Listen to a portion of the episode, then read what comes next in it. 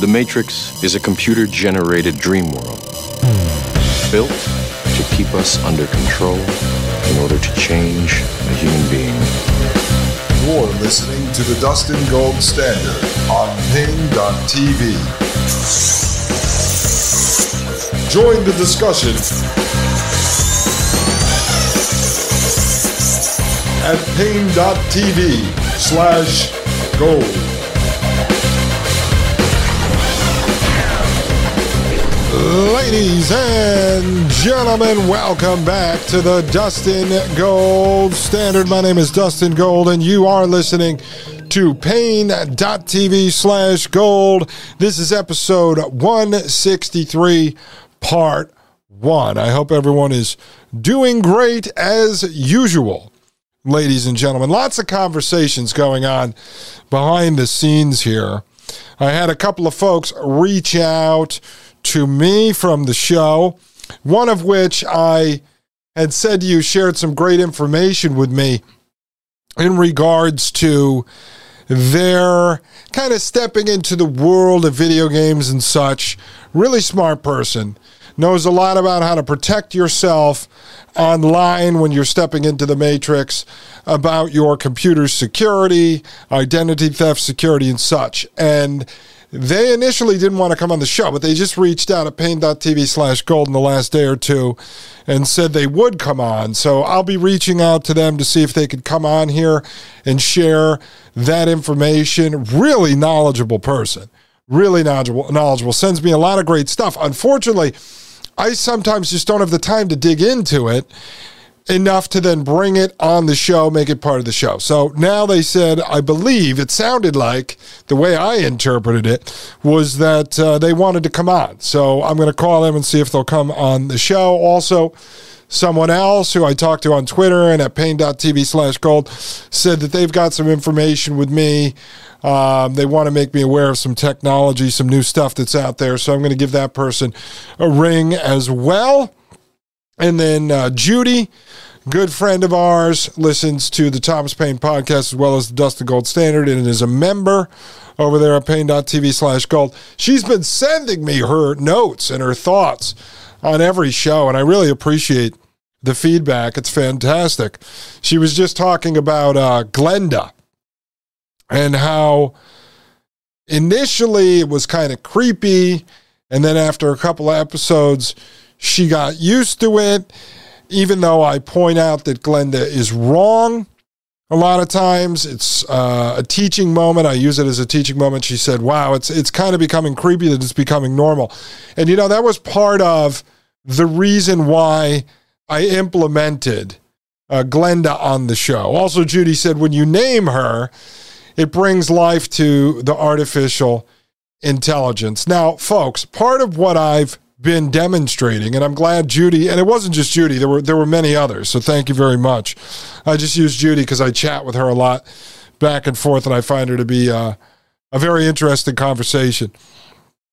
But part of what I did was for that purpose. I wanted to see how you folks would react to it, and I wanted to demonstrate to you how easy it is for the technocrats to begin to embed artificial intelligence into our lives.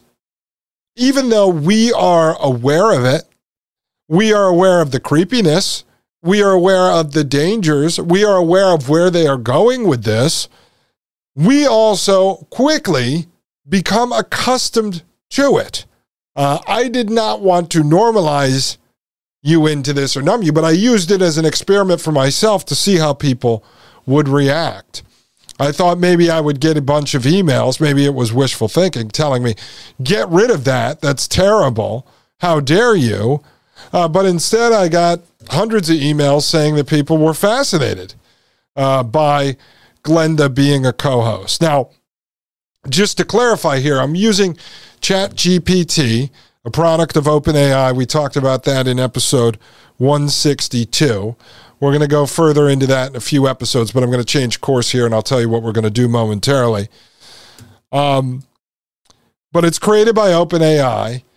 OpenAI, we know the story is that in December of 2015, Elon Musk, Peter Thiel, Sam Altman, and others get together, and their objective was to stop Google from becoming the monopoly in artificial intelligence. So they create OpenAI. It's going to be this nonprofit. The code they create is going to be open source, it's going to be available to all.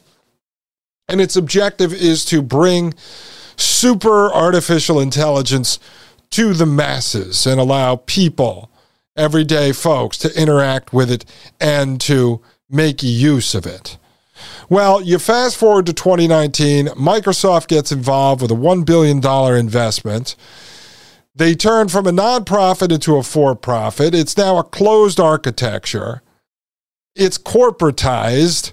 And fast forward even a couple more years, and Microsoft comes in with a $10 billion commitment, is housing the supercomputers that run OpenAI and all of its suite of products like Chat GPT, like DALL-E, the image creator, like Codex, the software coding creator. And now OpenAI is going to be embedded in all the Microsoft suite of products, as well as a lot of third party products out there. It's going to be injected into everything. And Microsoft houses it all in their data centers on their supercomputers. All right. And this is it. We're seeing the push. All these new AI tools you're seeing pop up on Facebook, all these new AI uh, blogging tools and graphics tools and everything. Who knows if they're being run by OpenAI?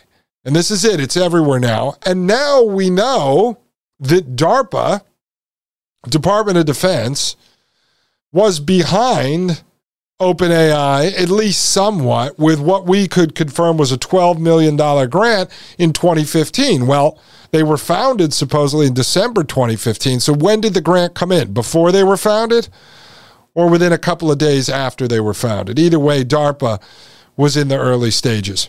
We also know that if we go back in time to the early 1960s, DARPA admits that they were one of the early kickstarters of artificial intelligence. Around the same time, a few years earlier, we're going to get into this, the Rockefeller Foundation, and this is going to be important because we're going to start to tie the Rockefellers into certain of these things and look at the overlap between the Rockefeller group, the Rockefeller Foundation, the Rockefeller family, there's so many different branches now. And their ties to DARPA and the early stages of artificial intelligence. Why is this important? Why is this important? It's important because it is now going to become part of your everyday life. Heck, if you listen to this show, I've introduced Glenda. AI is now part of your everyday life. If you're using a smartphone, AI is part of your everyday life.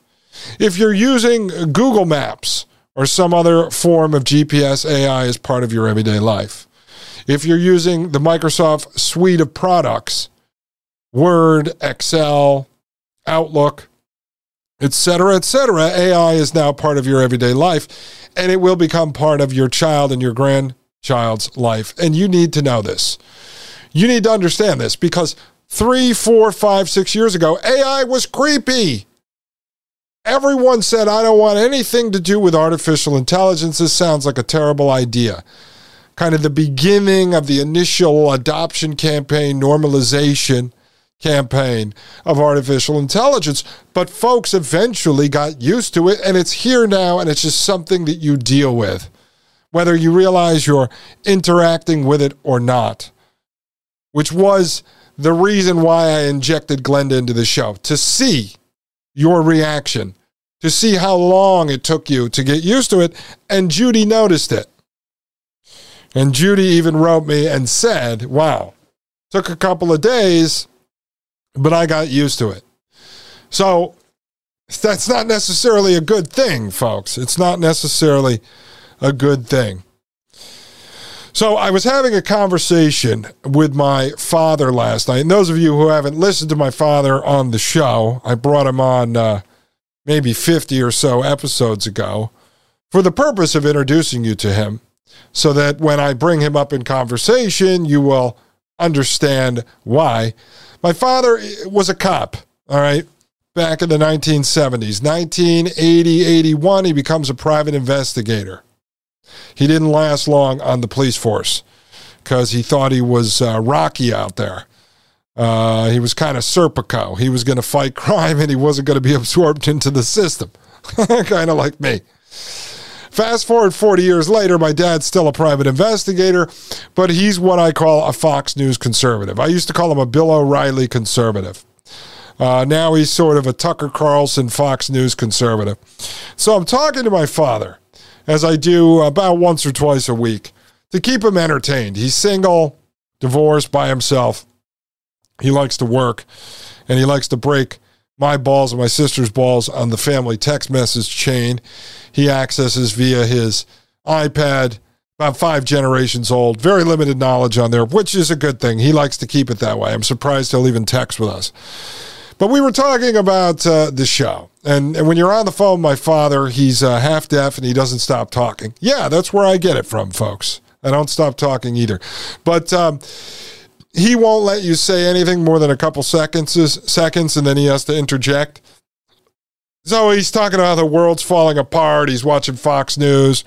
Everything's falling apart. He always watches the uh, drag queen story hour, but he'll never let you explain why it's falling apart. He does not listen to the show, which is a good thing, but he doesn't let you explain to him why the world's falling apart. He starts telling me about the good old days during World War II when we were forced to go fight Hitler and all the young boys had to pull themselves up by their bootstraps and go to war. And it was this great time and our country started booming. And the next thing you know, we're building suburbs everywhere. I said, Dad, Dad, that was all part of the plan. Now, all the plan uh, up there, you're always talking about. I said, listen, nothing is organic Nothing is organic. It's all designed, it's all planned, it's all engineered at the top. Oh, blah, blah. I said, Dad, that time period you're talking about, where did it get us? It got us to this time period. That was the bridge to where we are today. So you can't complain about today without bringing yesterday into the conversation. Also, I tried to explain to him during World War II, that was the beginning of forming the worldwide government. The United States led that charge with the World Federalist Society and the World Constitution, the Bretton Woods Convention that created International Monetary Fund and the World Bank. He didn't want to hear it. I don't want to hear your tinfoil hat stuff. I said, this is this is real like this is actually real history. He doesn't want to hear it because it's not on Fox News. So then we get into a conversation about artificial intelligence, something he can talk nothing about. It does not reference World War II. And I start explaining to him the history of artificial intelligence and DARPA's involvement in OpenAI because he was asking me what ChatGPT was because that was on Fox News. So I explained to him what it was. And then all of a sudden, he's like, he was quiet for three minutes while I explained OpenAI and DARPA and the history of it. And then he he says to me, he has nothing to, to argue because he has no frame of reference to argue uh, with. And then he says, okay, well, why do you want to know all this?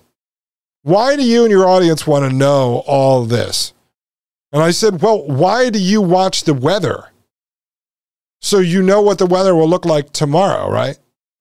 So you know whether or not to set up any appointments because my father won't go out if it's snowing. Right? He's a private investigator. All right, he's into liability uh, assessment. So if it's going to snow, he doesn't go out.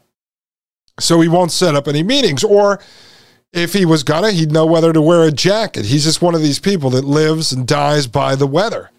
I said, Why do you want to know the weather? Why do you watch Fox News? Why do you want to know what the news is? Or the supposed news, or the official narrative?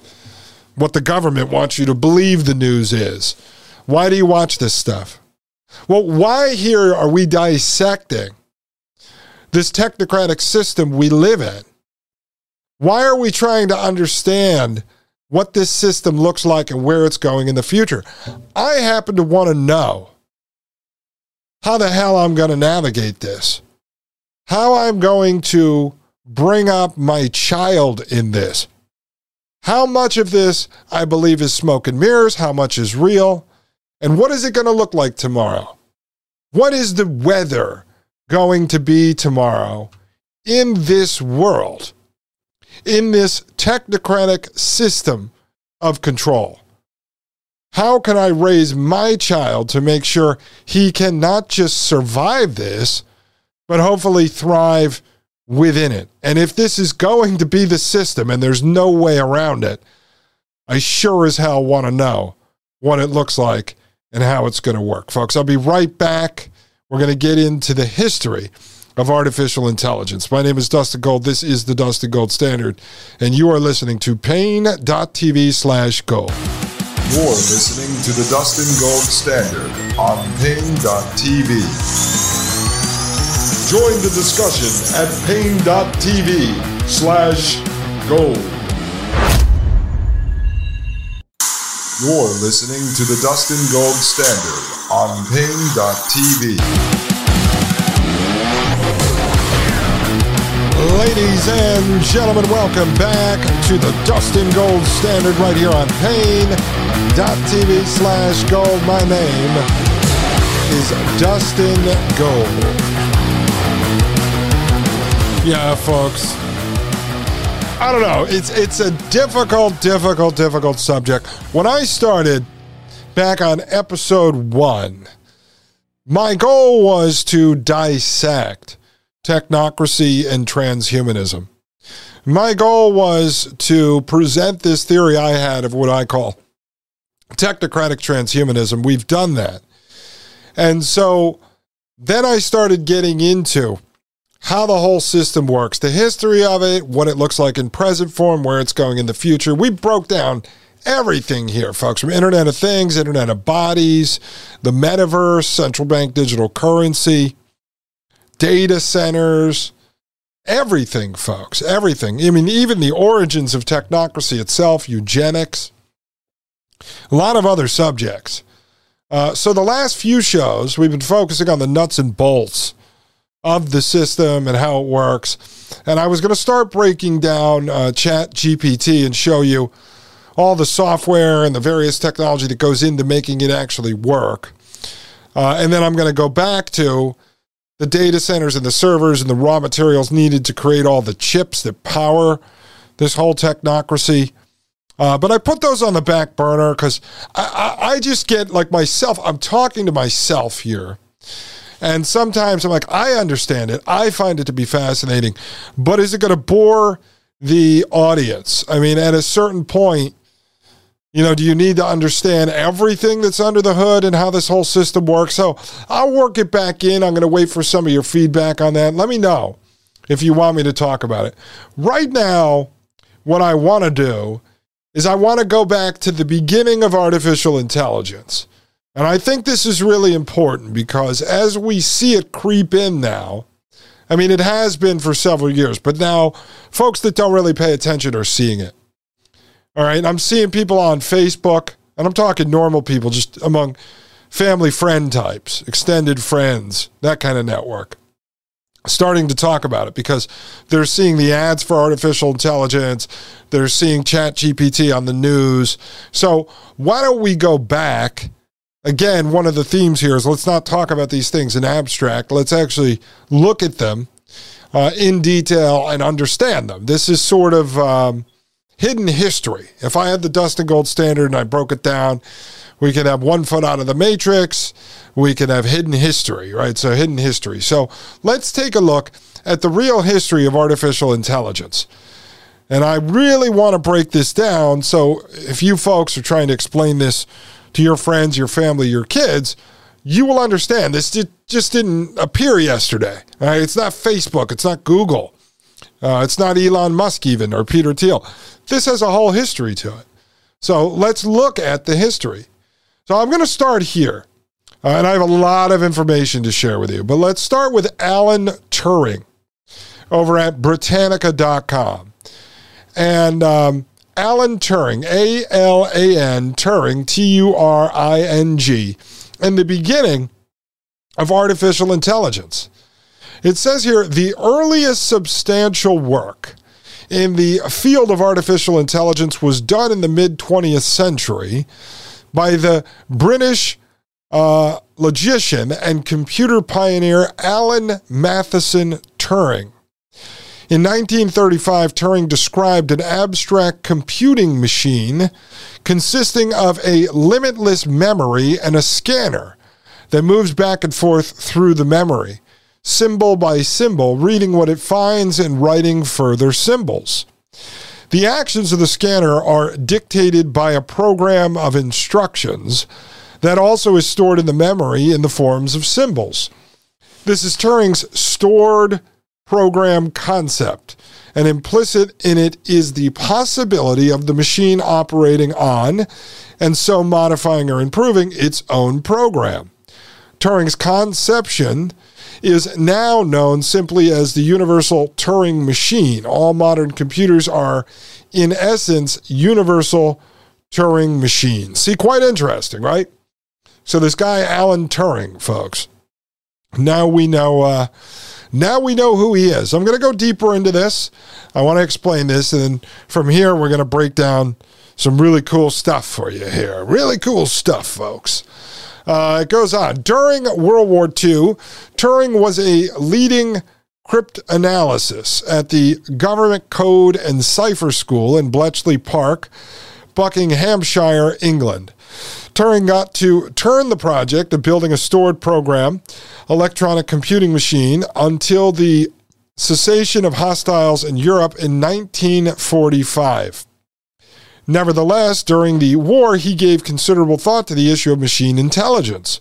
One of Turing's colleagues at Bletchley Park, Donald Michie, who later founded the Department of Machine in, uh, Intelligence and Perception at the University of Edinburgh, later recalled that Turing often discussed how computers could learn from experience as well as solve new problems through the use of guiding principles, a process now known as heuristic problem solving. Uh, Turing gave quite possibly the earliest public lecture. This was in London, 1947 to mention computer intelligence, saying, quote, what we want is a machine that can learn from experience and that the possibility of letting the machine alter its own instructions provides the mechanism for this, end quote. In 1948, Turing introduced many of the central concepts of artificial intelligence in a report entitled Intelligent Machinery, However, Turing did not publish this paper, and many of his ideas were later reinvented by others. For instance, one of Turing's original ideas was to train a network of artificial neurons to perform specific tasks, an approach described in the section Connectionism. We're going to go down uh, through this because there's some valuable information um, that's going to overlap with some of the stuff we talk about uh, later in the show, folks. Uh, this section is called Chess. At Bletchley Park, uh, Turing illustrated his ideas on machine intelligence by reference to chess, a useful source of challenging and clearly defined problems against which proposed methods for problem solving could be tested. I wonder if we could 33 double D underwater chess. So incredible. Great. It's going to be fantastic, folks. 3D chess. I'm playing 3D chess I released the jab. I called it beautiful. Got people jabbed up because it's 3D chess, folks. 4D chess, it's chess, folks. You're playing checkers. I'm playing chess. Believe me. Believe me. Goes on to say, in principle, a chess playing computer could play by searching exhaustively through all the available moves, but in practice, this is impossible because it would involve examining an astronomically large number of moves. Uh, heuristics are necessary to guide a narrower, more discriminative search. Although Turing experimented with designing chess programs, he had to con- uh, had to content himself with theory in the absence of a computer to run his chess program. The first true AI programs had to await the arrival of stored program electronic digital computers. Uh, and eventually, we'll get into some more of this stuff too. We'll break down some of these various elements. I don't want to go too deep into it though. I just want to uh, go over where AI came from. Uh, this is the guy credited with coming up with the idea. And then we're going to take this information and we're going to show you how it unfolded. All right. And then who grabbed hold of it next. It says in 1945, Turing predicted that computers would one day play very good chess. And just over 50 years later, in 1997, Deep Blue, a chess computer built by the International Business Machines Corporation, IBM, you know them as the uh, Nazi collaborators who created the punch card system that uh, Hitler was using, uh, that later became what I call smart city technology. Uh, so the computer was built by IBM. It beat the reigning world champion Garry Kasparov in a six uh, game match. While Turing's prediction came true, his expectation that chess programming would contribute to the understanding of how human beings think did not. The huge improvement in computer chess since Turing's day is attributable to advances in computer engineering rather than advances in artificial intelligence. Deep Blue's 256 parallel processors enabled it to examine 200 million possible moves per second and to look ahead as many as 14 turns of play. Many agree with Noam Chomsky, a linguist at the Massachusetts Institute of Technology, who opined that a computer beating a grandmaster at chess is about as interesting as a bulldozer winning an Olympic weightlifting competition. Now, I'm not a huge fan of Noam Chomsky, but uh, I do agree with that quote, folks. Goes on to say the Turing test. In 1950, Turing sidestepped a traditional debate concerning the definition of intelligence, introducing a practical test for computer intelligence that is now known simply as the Turing test. The Turing test involves three participants a computer, a human interrogator, and a human foil. The interrogator attempts to determine by asking questions of the other two participants which is the computer. All communication is via keyboard and display screen. The interrogator may ask questions as pertaining and wide ranging as he or she likes, and the computer is permitted to do everything possible to force a wrong identification. For instance, the computer might answer no in response to, Are you a computer? And might follow a request to multiply one large number by another with a long pause and incorrect answer. The foil must help the interrogator to make a correct identification. A number of different people play the roles of interrogator and foil, and if a sufficient portion of the interrogators are unable to distinguish the computer from the human being, then according to proponents of Turing's test, the computer is considered an intelligent thinking entity. Now, think about that, folks. That's like if we played a game here where I had ChatGPT in one corner, and uh, somehow I could get you guys in the other corner. And then up on the screen, you only answer in text, and ChatGPT answers in text. I ask the question, and then Glenda writes an answer. You write an answer. Glenda's allowed to trick me into thinking she's human, um, although she's not. You could try to trick me into thinking you're human as well if you're not a human. I would assume you're human. And, and then I have to guess which one is the human and which one is the computer. It says here in 1991, the American philanthropist Hugh Loebner started the annual Loebner Prize competition, promising a $100,000 payout to the first computer to pass the Turing test and awarding $2,000 each year to the best effort. However, no AI program has come close to passing an undiluted Turing test. In late 2022, the advent of ChatGPT reignited conversation about the likelihood that the proponents, uh, the components of the Turing test had been met. All right, so there you go. They bring ChatGPT into this, already updated here uh, in Encyclopedia Britannica. And that's what I was just getting to, folks. Uh, what would happen based on, and I'm not talking about the voice, because you know the voice of Glenda is just a voice simulator I hooked up, and I have figured out I can play with it. I, I can't make it British or Nigerian or anything like that, but I can change it into a man's voice. Uh, I'm not going to do it on this show, but I, have just been messing around with it. Um, just like to tinker sometimes with these software programs. So I'm talking about Glenda's ability to write and generate text.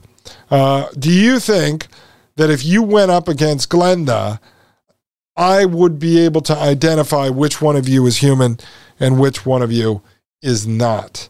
Uh, that would be an interesting test. Maybe at some point we can try to replicate that here on this show. That way, you'll be able to identify, or maybe not, when your child or grandchild is talking with artificial intelligence. Folks, am I artificial intelligence? I don't think so. I'll be right back from this short commercial break. Think on that. My name is Dustin Gold with the Dustin Gold Standard right here on Paine.tv slash gold. You're listening to the Dustin Gold Standard on Paine.tv. Join the discussion at Paine.tv slash gold.